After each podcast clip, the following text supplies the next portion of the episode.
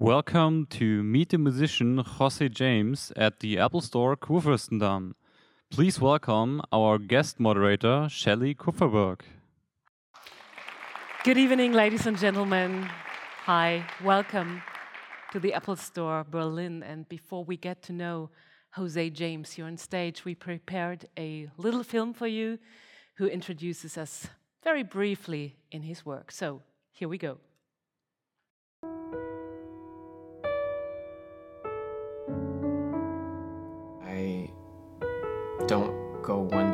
Listening to music in some form. Music really sustains me. I think it's it's a mysterious thing. We don't actually know why we make it, you know, but we know we need it. I know I need to make it. I need to listen to it.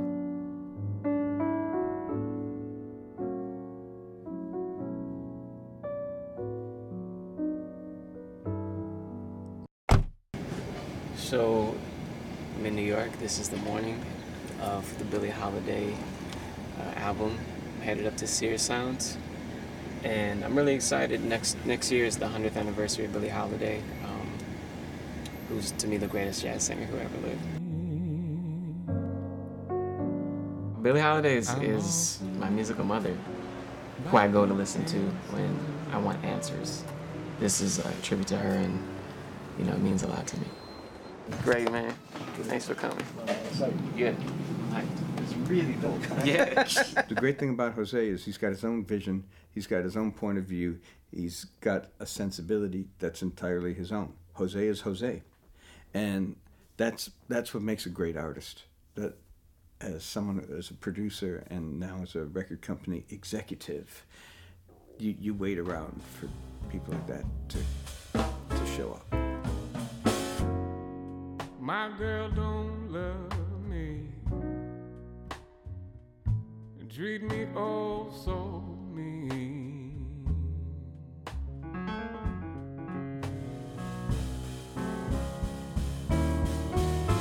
Well, if you treat me That sound is something that you can manipulate like you can clay, like it's three dimensional. So at certain points during the record, I just decide to change the format of the clay. and they're really abrupt shifts, but I thought that, that the music could, could stand that because of how kind of grounded his voice is. But you're so mean to me, baby. it was just so beautiful because it was like we were in space. And the thing about space is that there is no up or down, right or left, no time. You know, it's just, it's just now. Long time, man. This guy. This actually oh. It's been a long time since I've been able to go in the studio and be completely creative.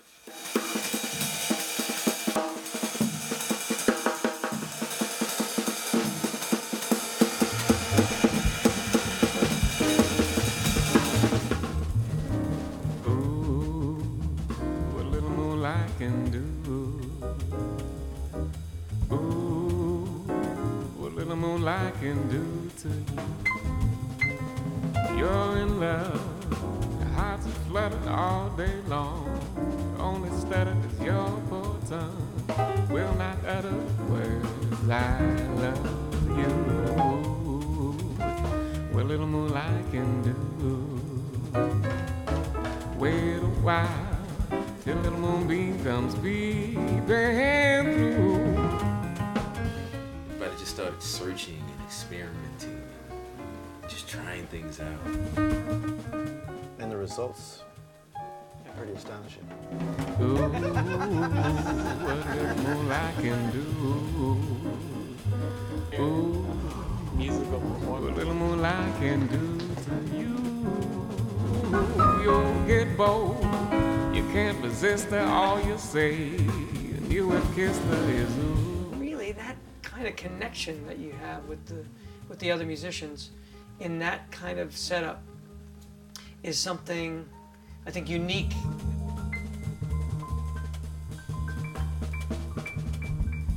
When great things are happening, you just let it happen. You know, you check your ego, you get out of the way, and you just let it flow, you know, and that's what this session was all about. And I think that's what Billie was all about too.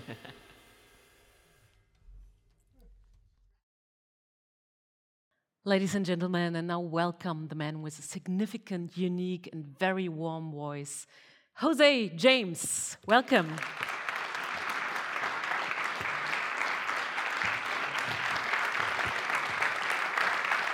Hi, Jose. Hey, Hello, uh, good evening. everybody. Well, Yeah. first of all, welcome to Berlin. Thank you. Let's talk about Billie Holiday first. Yeah, absolutely.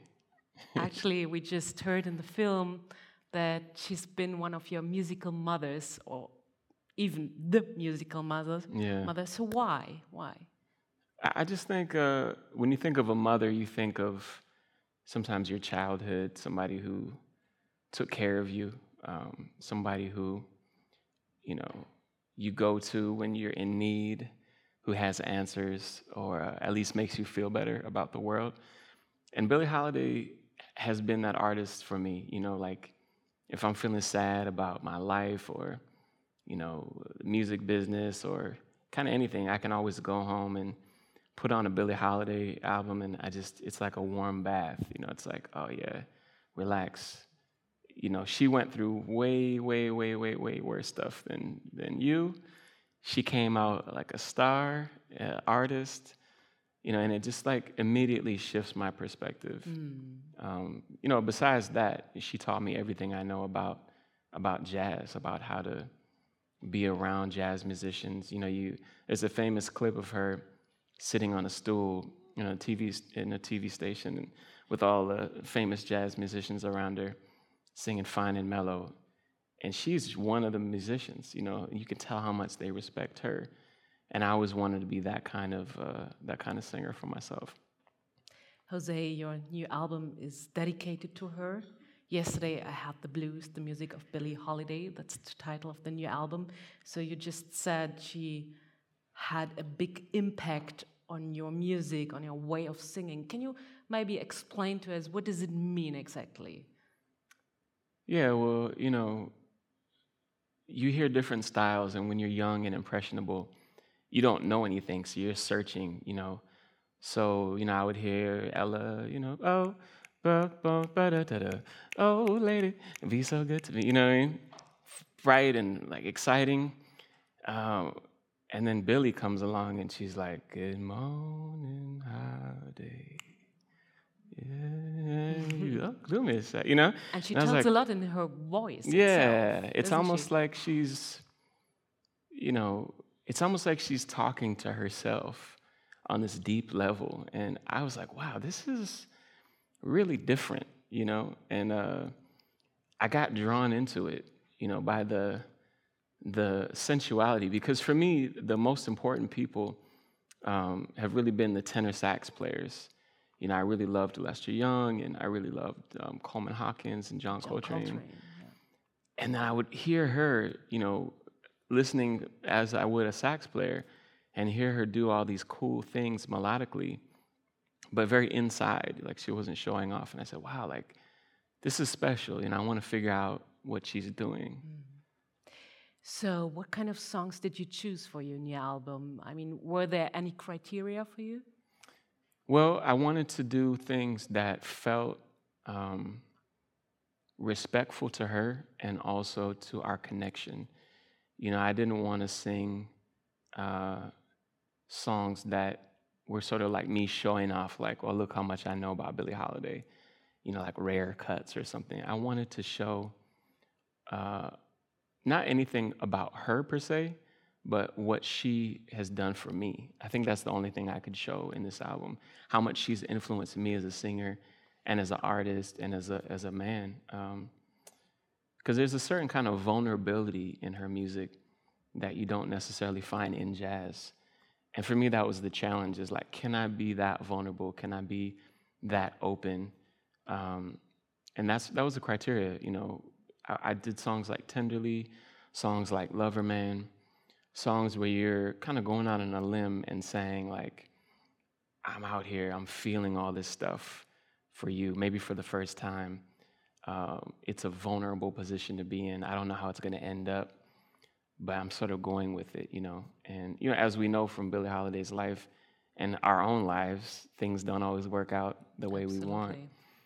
And then the challenge is kind of like, how do you pick yourself up and dust yourself off and keep going? So that, that was the approach, you know. And, and there's certain core songs um, in Billie Holiday's repertoire that had to be there. Strange Fruit, of course. It's the Um, last song on yeah. the CD, a very strong song itself, and you do it without any instruments, you just sing it. So um, tell us about the approach towards this song. What did you think about it, and why did Mm. you perform it like this?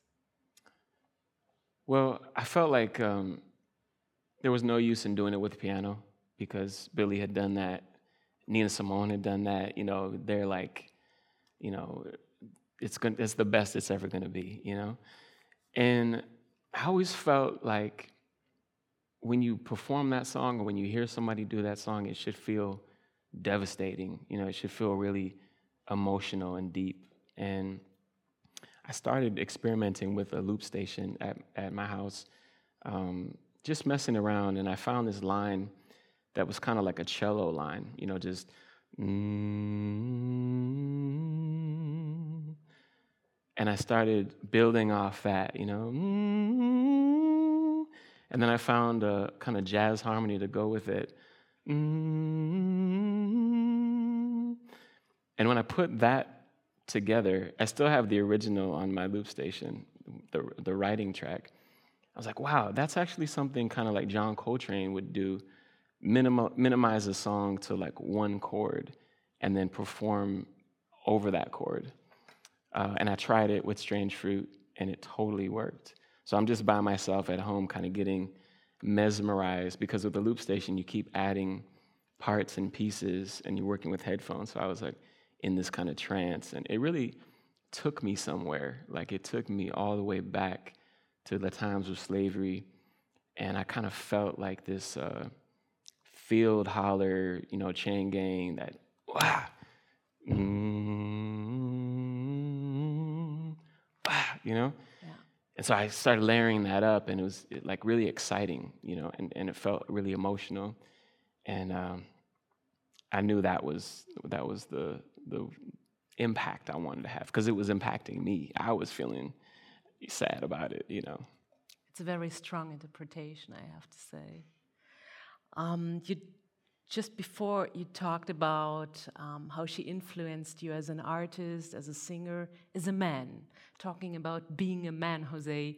um, that's another thing that is so special about the album that a man sings Billie Holiday. What does it make with her words, with her music, um, with the singing itself?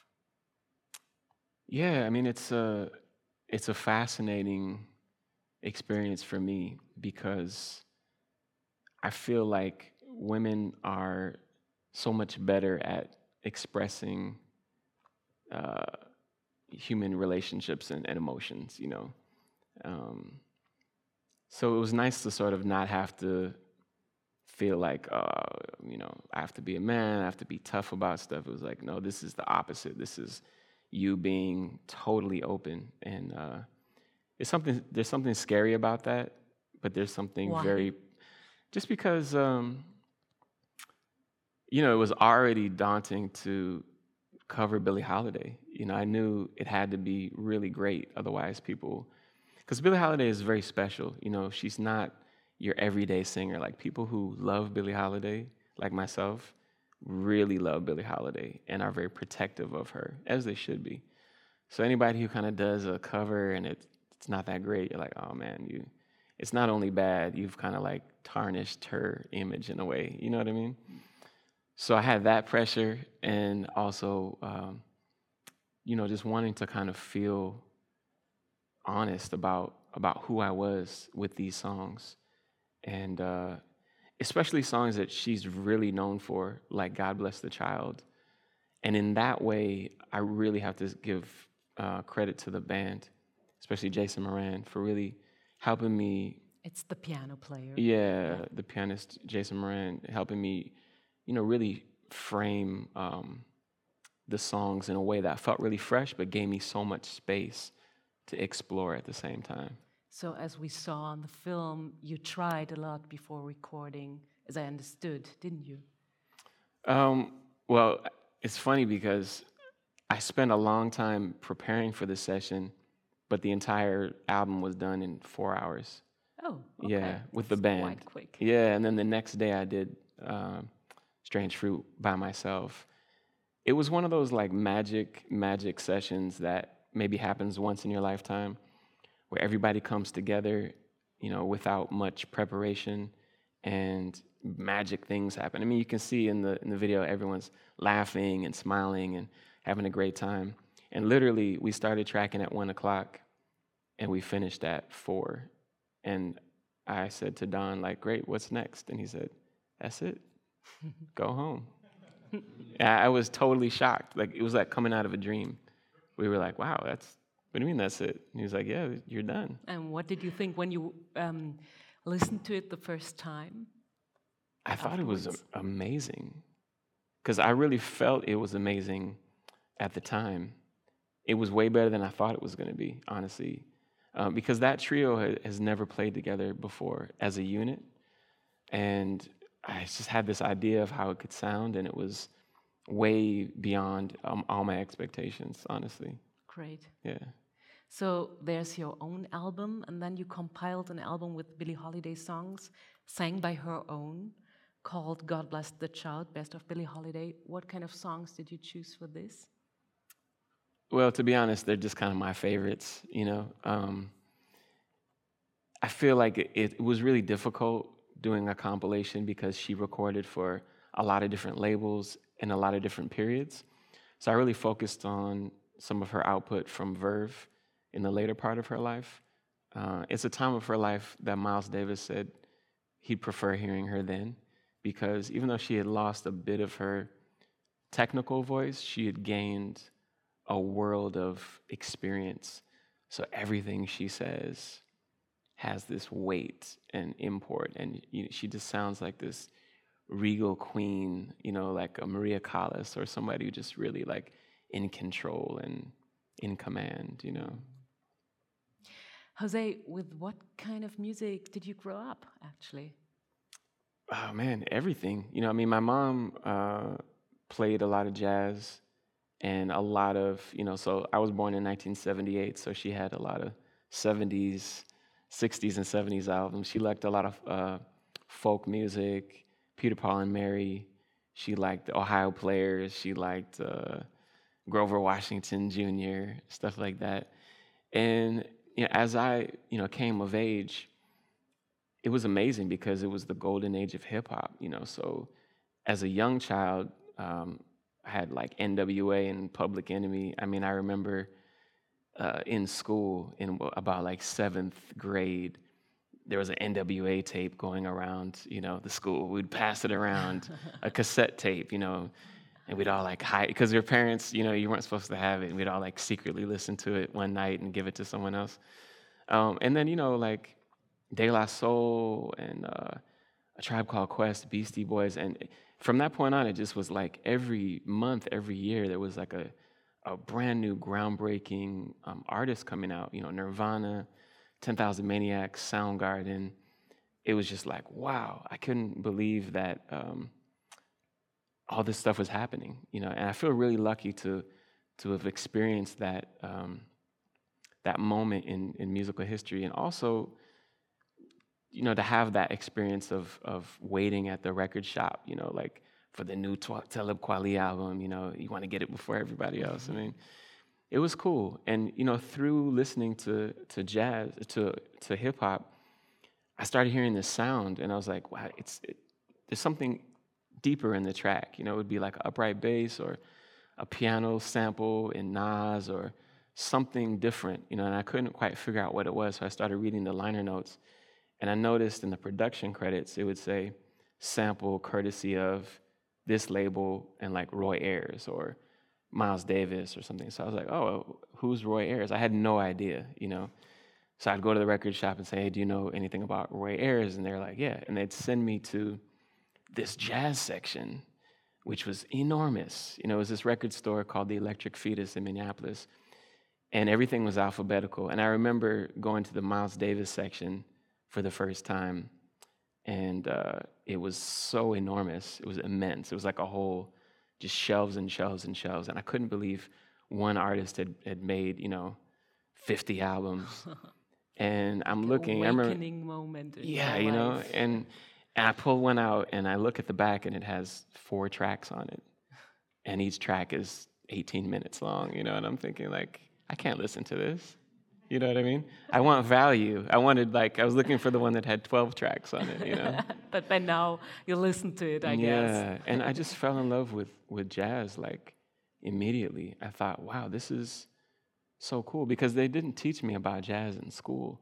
It's not it's not a secret in the U.S., but it's it's not like popular in schools. You Hmm. Yeah, know, you I was discover it yeah, so I felt like That's the right. coolest kid in school. Like I knew about Charles Mingus. No one else knew about him. Yeah. Subculture. Exactly. Yeah. Jose, and when did you decide to become a musician and uh, finally a singer? Well, that's a good question. You know, my voice changed when I was 14. That's very normal. Yeah. And all of a sudden I had this deep voice and I don't somebody said well, you should join the choir, you should sing. You know, I don't even remember who. And I was going to a Catholic high school and so we had uh, like Vivaldi church music and things like that. So I was singing classical music and I really enjoyed it. Um, and the best thing about choir was it was pretty much all girls, so that was awesome. So it hooked me in right away, you know. That's why you became a singer. Yeah, kind of. You know, to be honest, like I wasn't uh, tall enough to play basketball, and uh, you know, if you're not playing basketball or doing something cool, girls aren't interested. So you know, singing was a very cool way to to meet ladies. Yeah. Also nowadays, I guess. Well, now, you know, now it's a different story. Okay. Let's talk about it another time. Okay. Dear Jose, your first CD was called The Dreamer, and um, with songs you wrote and composed by yourself. And the title had be a dedication to Martin Luther King. And um, your second album title had been Black Magic. So, how important has it been to you to make a political statement with your music? Well, I think um, all music and all art is inherently political. It's a social statement, whether or not it's expressed overtly or not. You know, um, I think just the act of saying, "I want to live my life as an artist and as a full-time creator," is a, very different choice in society, and it's that's that's a statement in and of itself. But you know, for me, I really admire the history of expression in black music, you know, going all the way back to the blues and gospel, talking about the search for spirituality and the, the battle between, uh, you know, Saturday night and Sunday morning, you know what I mean? Um, so that was, that was very interesting. I mean, for me, it's, it's, it's less interesting to hear artists talk about uh, kind of overt political messages. It's more interesting uh, to hear a personal narrative. You know, The Dreamer, for example, was about how um, Martin Luther King Jr.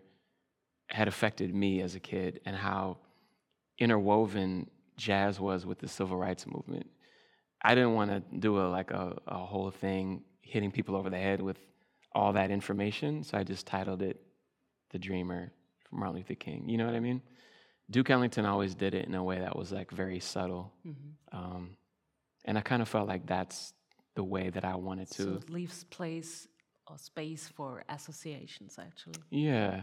And on the other hand, there is always space for um, anger and, and, you know, extreme expression. You know, I definitely listen to a lot of Max Roach um, and his like, you know, Freedom Now, We Insist with Abbey Lincoln and jazz with Charles Mingus, Fables of Faubus, um, and then Ice Cube and, you know, right up to today. Um, you know, Kendrick Lamar and people like that. Um, it, you know, it's important to use music as a platform to speak about the issues that are meaningful to you. Yeah. Yeah. Jose James, our guest tonight here in the Apple Store with his new album. Yesterday I had the blues, the music of Billie Holiday. Maybe you have some questions for Jose. Take the opportunity. We have a microphone going on here. So, Uh oh. who's got a question? This lady. Welcome. Thanks. Hi. Hi. I just wonder, besides Billie Holiday, is there any male vocalist who inspired you, you used to listen to? Uh, great question. I would say the number one male vocalist is Marvin Gaye. Yeah.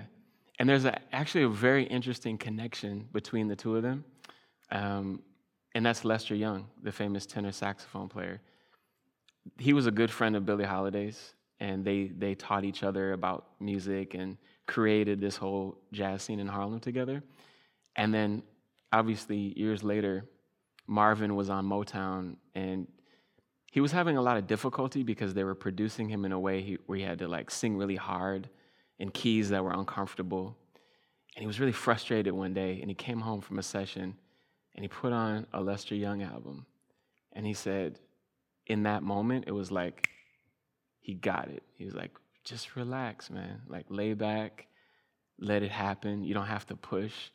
And in that moment, that's when you actually start to hear the Marvin Gaye that we think of today, who sings so softly and is so cool and behind the beat. So it's kind of interesting. I didn't know that before. Um, I just figured that out like two years ago.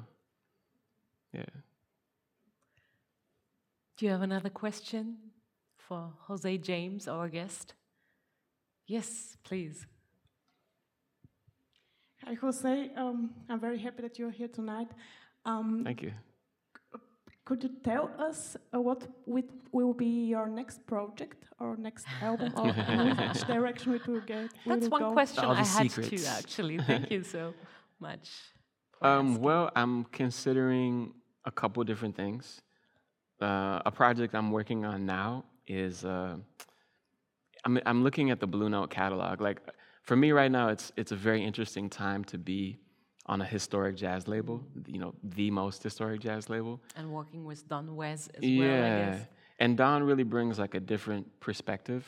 He sort of gives artists like myself or Robert Glasper complete freedom to interpret that history or react against it as we feel uh, in an honest way. So what I'm what I'm doing right now is I'm looking through kind of lesser known Blue Note stuff, like from the 1970s.